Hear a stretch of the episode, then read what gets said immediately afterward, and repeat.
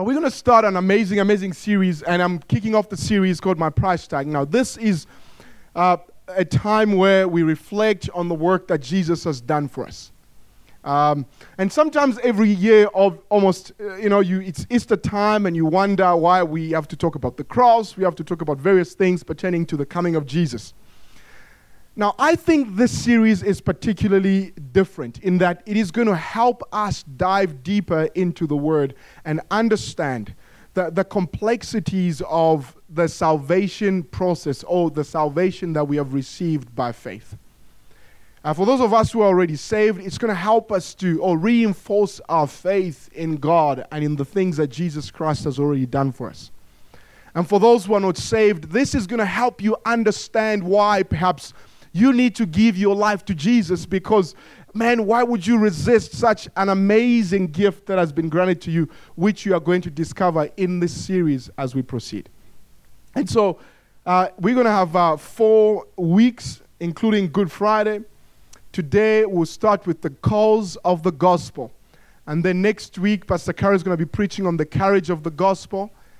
And then we're going to have the Good Friday service on the cost of the gospel. And then the Sunday Easter is going to be the celebration of the gospel. Now, each of these uh, topics will help us dig deeper and understand uh, why, you know, the gospel. Why? Now, I want to start with the definition of the gospel. And sometimes in Christian circles, when you speak about the gospel, you assume everybody understands and knows what the gospel is. Now, there's an evangelist in our movement called Rice Broocks who came up with a brilliant definition of what the gospel is. And I thought, what a way to start this series by just using this definition of the gospel that he gave. But I need to do this.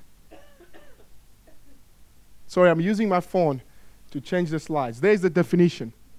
What is the gospel? Uh, the gospel is the good news that God became man in Jesus Christ. He lived the life we should have lived and died the death we should have we, we should have died. I beg your pardon there. In our place. Three days later, he rose from the dead, proving that he is the Son of God and offering the gift of salvation to all who believe, who repent and believe in him. And so, if you're looking for a great definition of the gospel, this is one of the greatest definitions of the gospel that we have found because it includes every single thing that Jesus did. And it doesn't just talk about Jesus as, as a man who came, who was righteous and, and without blemish, who gave himself up for us, but it talks about the fact that Jesus is God manifested in human flesh to be able to save us from our brokenness and our sin. And so it's a wonderful, it's a wonderful, wonderful definition. And so I asked the team, and I thought we would have kind of a very uh, visual preaching. And I'm trying to reconcile between the visuals and my own uh, preparation in my mind, what I'm going to do. But because AJ and Jocelyn got married recently, we've just wanted to use them uh, these days just to you know, profile them and show them off because they're still glowing from their honeymoon. Guys, do you mind coming up?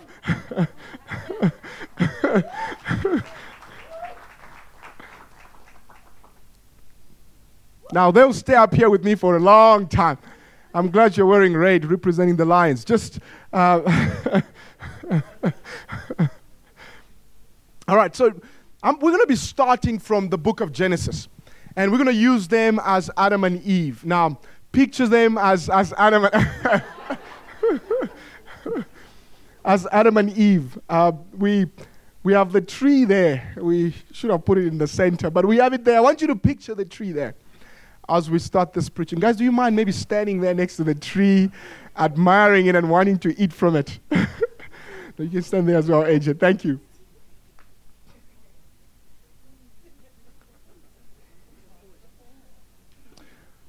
This is our main scripture for today, and I want us to read this. This is Genesis chapter 3. Genesis chapter 3. It says, Now the serpent was more cunning than any beast of the field which the Lord had made. And he said to the woman, Has God indeed said, You shall not eat of every tree of the garden? And the woman said to the serpent,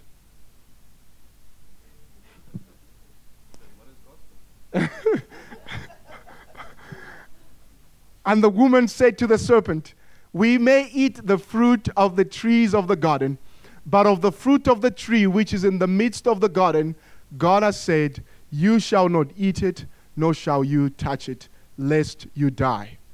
The, then the serpent said to the woman, You will not surely die, for God knows that in the day you eat of it, your eyes will be opened, and you will be like God, knowing good and evil. So when the woman saw that the tree was good for food, it was pleasant to the eyes, and, the, and a, a, a tree desirable to make one wise, she took of its fruit and ate. She also gave her, sorry, she also gave to her husband who was with her, and he ate. Now, to the men, before I dive into, like, literally picture this. She's done eating and then she gives it to the husband. He didn't say anything, he just decided to start eating it. But this is the beginning of life according to the Bible and according to our faith. This is the beginning of life. Now, I want you to picture this is the Garden of Eden.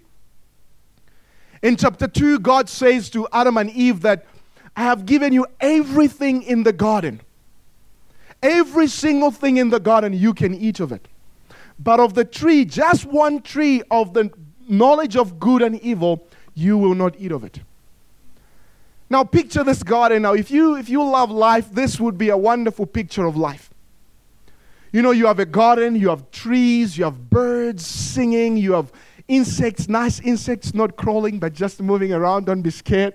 Wonderful insects moving around. You've got animals going around. You've got, in fact, the Bible goes as far as saying there were rivers of treasures in the garden. There were rivers of treasures in the garden. Now, if you are into treasures and jewelry and stuff, there was that too in the garden. And over and above that, the Bible says that they had a perfect relationship with God. What else can a person want when you are living literally in a place that has everything, including God? There's, there are trees, there are animals. If you're into biltong, you can have biltong there. Like everything you want to have. If you love eating birds, you can eat birds too. Anything you want was in the garden. And God was so generous because He said, Of everything that I've created in the garden, you will eat. But of only one tree, you will not eat of it.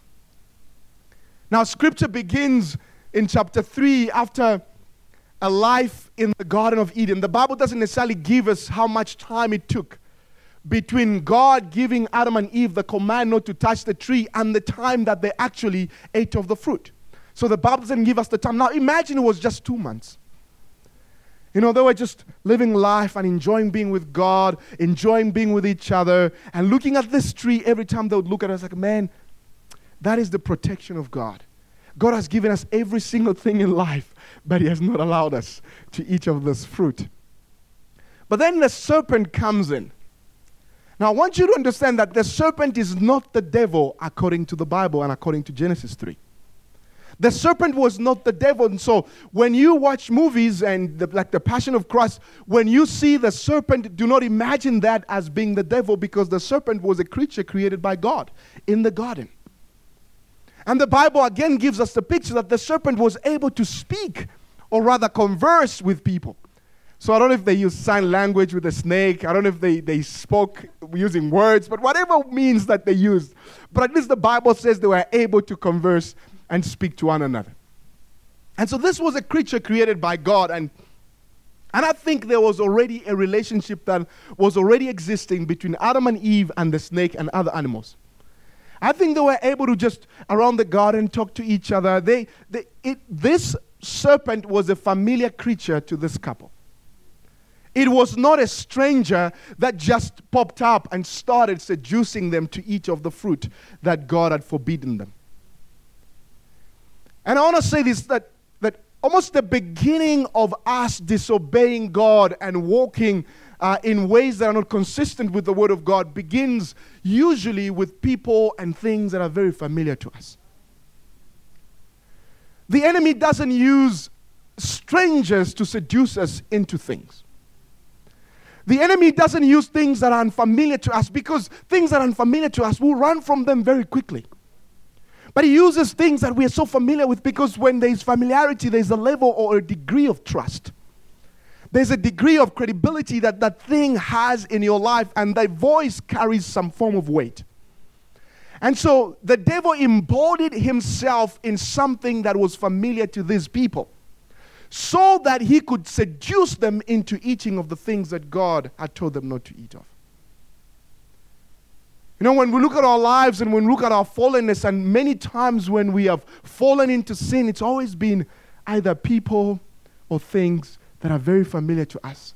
That because we did not have healthy boundaries around those people or those things, they ended up destroying us. And so then the enemy begins this discussion, or the serpent begins this discussion with the couple. And he comes, or the serpent comes and says, Did God really say? He raises a question mark on their belief systems. He says, Has God indeed said? Did God really tell you that you know that you shall not eat of this fruit? Are you sure you really heard from God correctly? Is Jesus really the only way to heaven?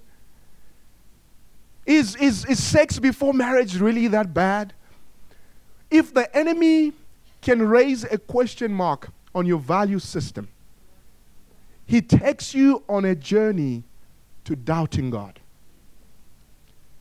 And so he begins with literally, he didn't tell them first what to do.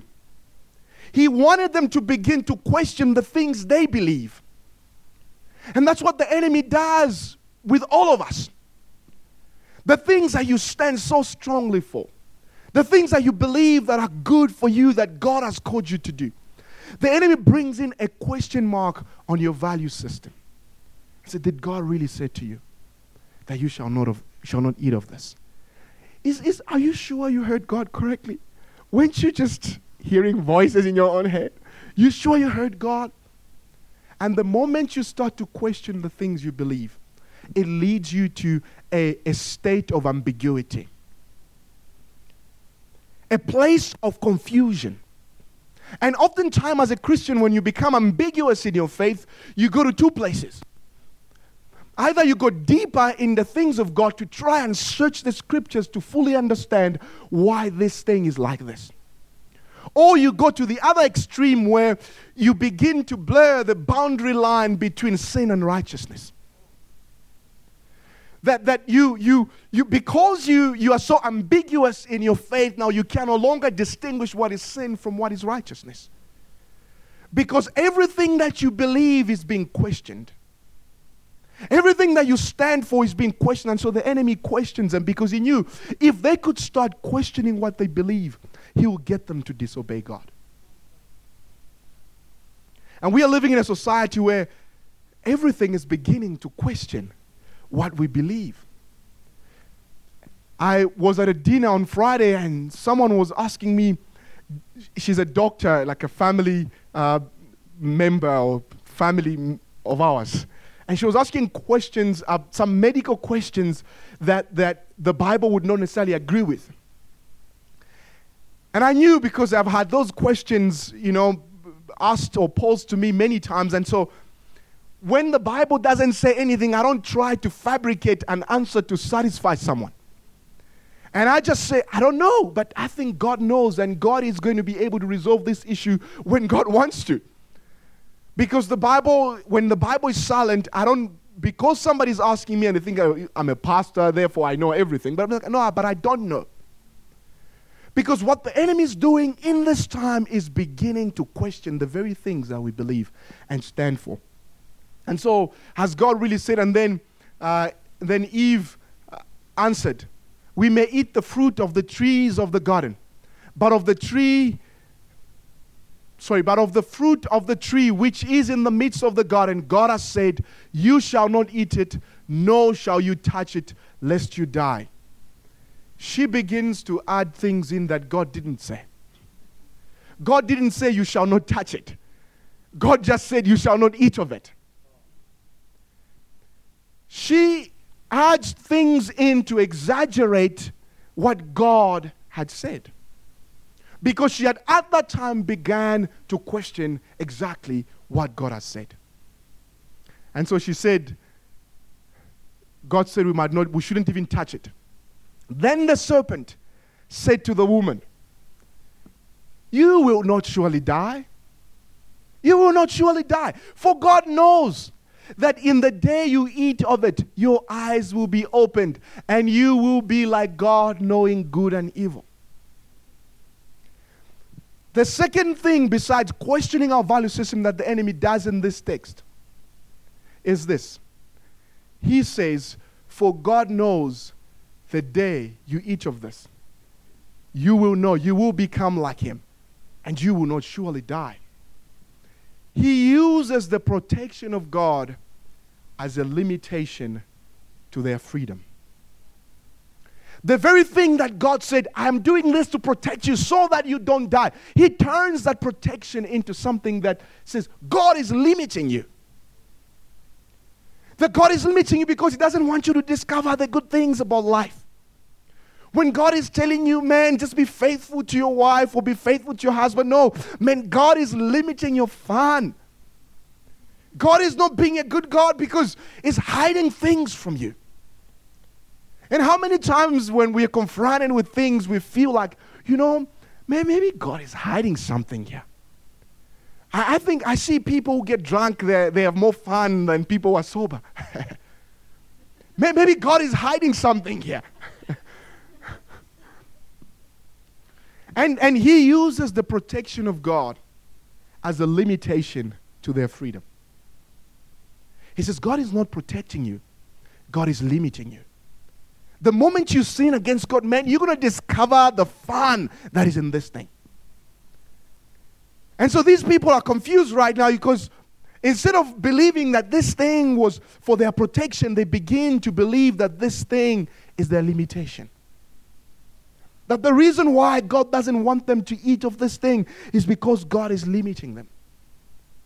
And they're beginning to fail to understand that no, man, God is not limiting us, God is protecting us.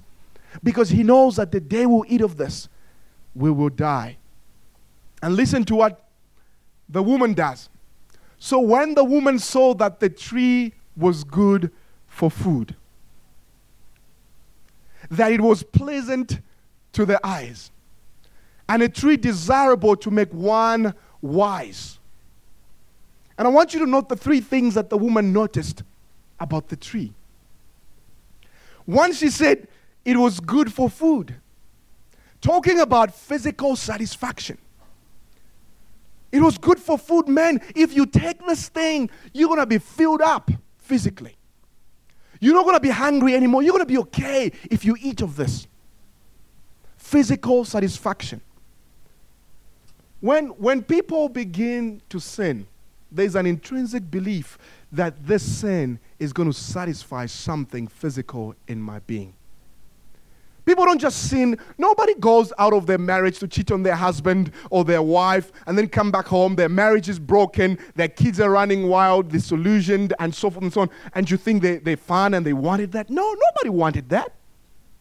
When someone was doing that, there was this intrinsic belief that something physical is going to be satisfied as a result of me participating in this sin. And so Eve saw this as, as something that would benefit her physically. I said it was good for food. And secondly, she said it was pleasing or pleasant to their eyes. Attractiveness and physical appearance. You know, when I was growing up, I thought sin looked very ugly. But sin doesn't always look ugly, especially from the outside. Sin looks attractive sometimes. You know, when you are, when you are either a student or you are working, you, you go on a trip, say for instance, you go on a trip to Europe for work and you get there, all your friends have got escorts and you are alone, you feel, you know, escorts.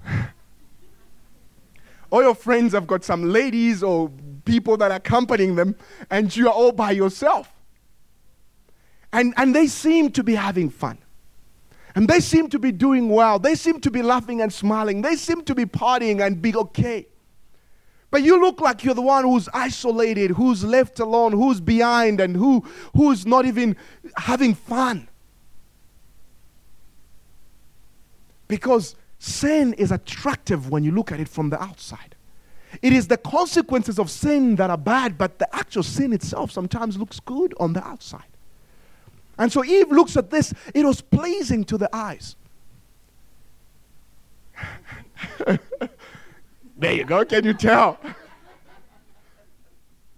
It was pleasing to the eye. But God knew that this was for their protection and not for their limitation. When God tells us to obey Him, it's not to limit us, it is to protect us. And the third uh, thing that Eve says, and a tree desirable to make one wise. Wisdom, which is a psychological well being for our emotions.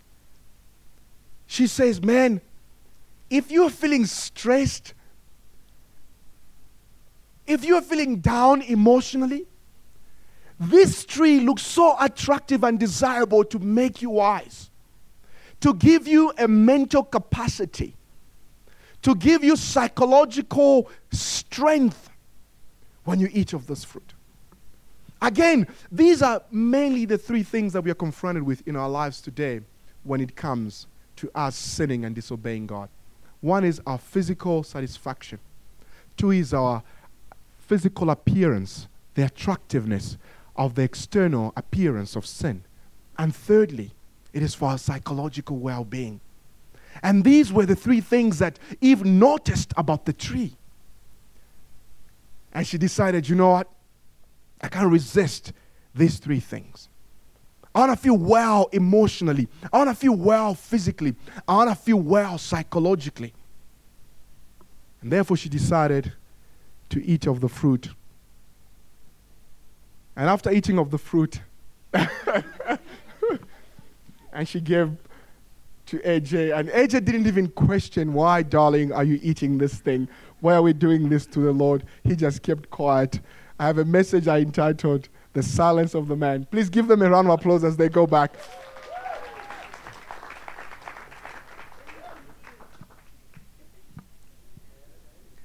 And so then, after sinning against God, God comes in the garden and he finds them there. Nobody told them to hide. But they by themselves began to hide from God. And so God calls out to them and says, Guys, where are you? And they said, Hey, we heard your voice in the garden and we decided to hide because we are naked. You know, whether, whether the pastor preaches about sin or they don't, sin has the ability in itself to reveal its own consequences to you and because of the Spirit of God that is in you, there is a conviction that begins to arise in your heart that, man, you are so far from God right now. Even before God Himself comes to you, you feel in yourself that you are so far fallen from God.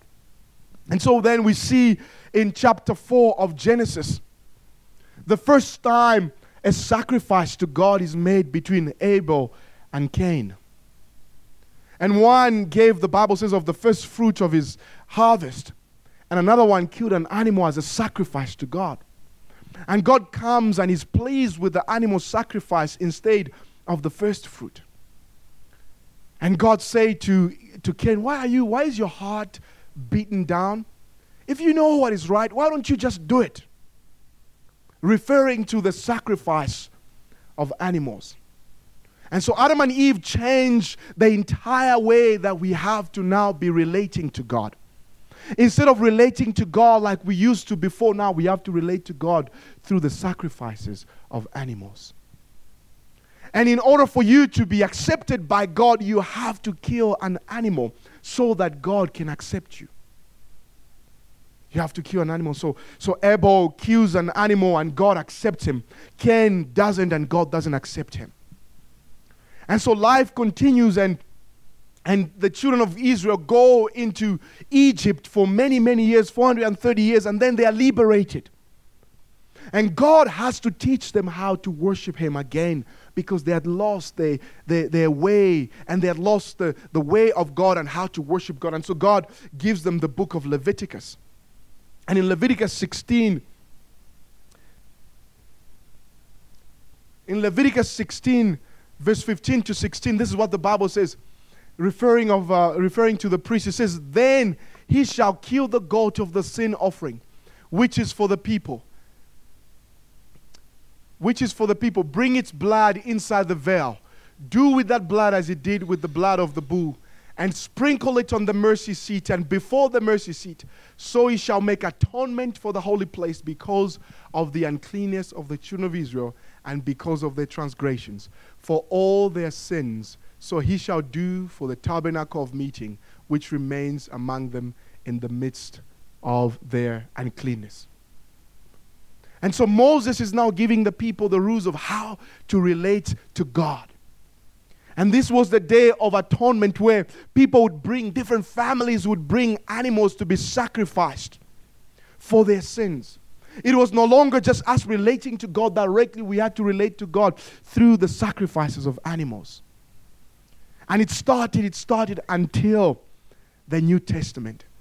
Because the blood of animals every year began to become too much for the people, because none of that would make them fully acceptable to God. And they had to do that every single year. And it became tiring and tiring and tiring because they couldn't bear it anymore. And so then we realized, or God realized, that we needed a Savior. That we needed someone who was not born of a man and a woman, or a natural man and a natural woman to save us. Because all of us had fallen below the standard of God. All of us had sinned against God, and so we needed a Savior. I don't know if you've ever wondered why Jesus had to come. At some point in my Christian life, I wondered, I was like, but what's the purpose of Jesus coming and dying on the cross? Why couldn't he just come and maybe die in an accident? if you had ever thought of something like that, like me. Like, if, if death was the problem, why didn't he die in a different way? But God knew that we needed a Savior. And that's the reason why Jesus had to come. And so John gives us the picture in John chapter 3, verse 16 that God so loved the world that he sent his only begotten Son. And so God decides in his own deity that I am going to send my Son to come to you and save you. And so the writer of Hebrews says this which we assume was Paul, but it could have been somebody else. He says, under the old system, the blood of goats and bulls and the ashes of a heifer could cleanse people's bodies from ceremonial impurity. But just think how much more the blood of Christ Jesus will purify our consciousness from sinful deeds so that we can worship the living God. For by the power of the eternal Spirit, Christ offered himself to God as a perfect sacrifice for our sins. Uh, that is why he is the one who mediates a new covenant between God and people so that all who are called can receive the eternal inheritance God had promised them. For Christ died to set them free from the penalty of the sins they had committed under that first covenant. And so now the preacher comes and wants to explain to the Jewish people. He said, I want you to understand that there is a new time that has been ushered by God. That in the old system you had to give goats and you have to sacrifice animals. But there's a person who has appeared in our midst who has made himself a perfect sacrifice for our sins. And his name is Jesus Christ. He's saying to them, You no longer have to go back to the temple and give your sacrifice to the priest because Jesus has given his own blood for our sins. And this was the distinction of religion and Christianity. In the same weekend that Jesus was being crucified, the priest was in the tabernacle sprinkling, sprinkling rather the blood. And so the Bible gives us two pictures of one, the person remains in perpetual religion trying to do things to reach out to God. And there are other people of faith who now understand that Jesus has done all that. All I need to do is just receive Him and believe in Him. He says to them, But this guy has given himself eternally. You don't have to do anything else next year because Jesus has done it all for us. He's demanding a response from them in their faith.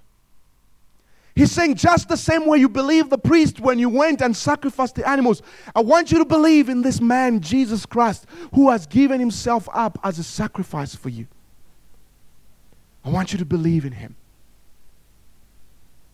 And I believe that's the same message to us today. What is the cause of the gospel? The cause of the gospel is that man in himself could not save himself.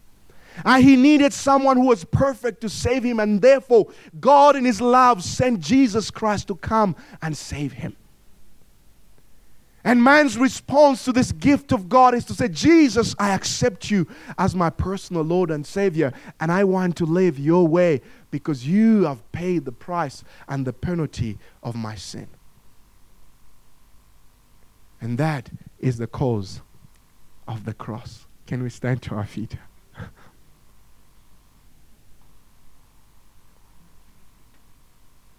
Ephesians chapter 2, verse 8 and 9, it says that it, it is by grace through faith that we have been saved.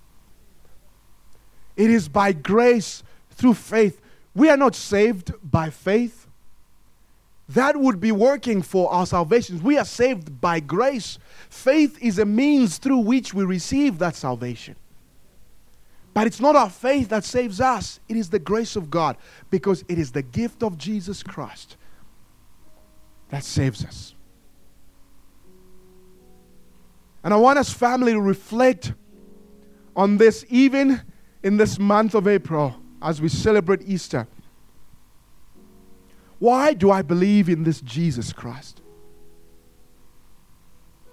And the many times when I'd questioned myself, I, an hour or two later, I would realize, man, I'm so messed up by myself. I'm just so unworthy by myself, and I just, I need a Savior. And that alone just answered the questions of my heart that, man, we needed someone who was not born of a normal man to save us from our brokenness, from our lostness. And that's why Jesus had to come. And so that's the cause of the gospel. And our response is, man, we believe in Jesus. We believe that He's paid the penalty of our sins and that He is declared as righteous. Even as Hebrews says, from the consciousness of sins. He hasn't just cleansed us from the sin, but even the consciousness, the awareness of the fact that we are sinners has been taken away. And the awareness that we must have is that, man, we have been redeemed by the blood of Jesus and we are righteous before God because Jesus has declared us righteous. And I'm going to ask you if you are here and you know that, man, you have not given your life to Jesus. You have not said yes to the mediator of a new covenant.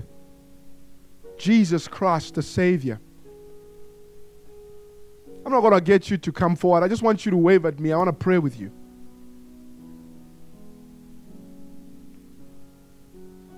Thank you. Anybody else? I want to pray with you. And secondly, if you're here, and I want you to, the three things I mentioned earlier on the physical satisfaction, good for food. The attractiveness of sin, the external appearance of sin without realizing how damaging sin can be. And thirdly, that it gives wisdom. It makes you clever. Doesn't make you clever. And if you're a Christian, I want you to be aware of those three things.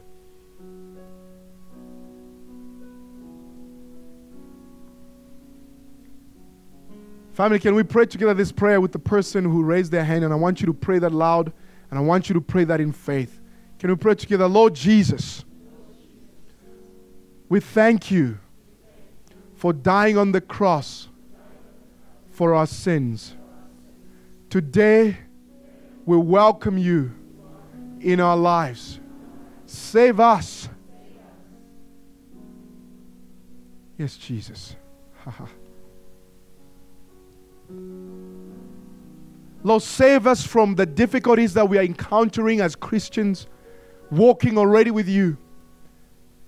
Lord, save us from the depravity of us living lives that are not consistent with your values and your ways. And help us. Help us, Lord.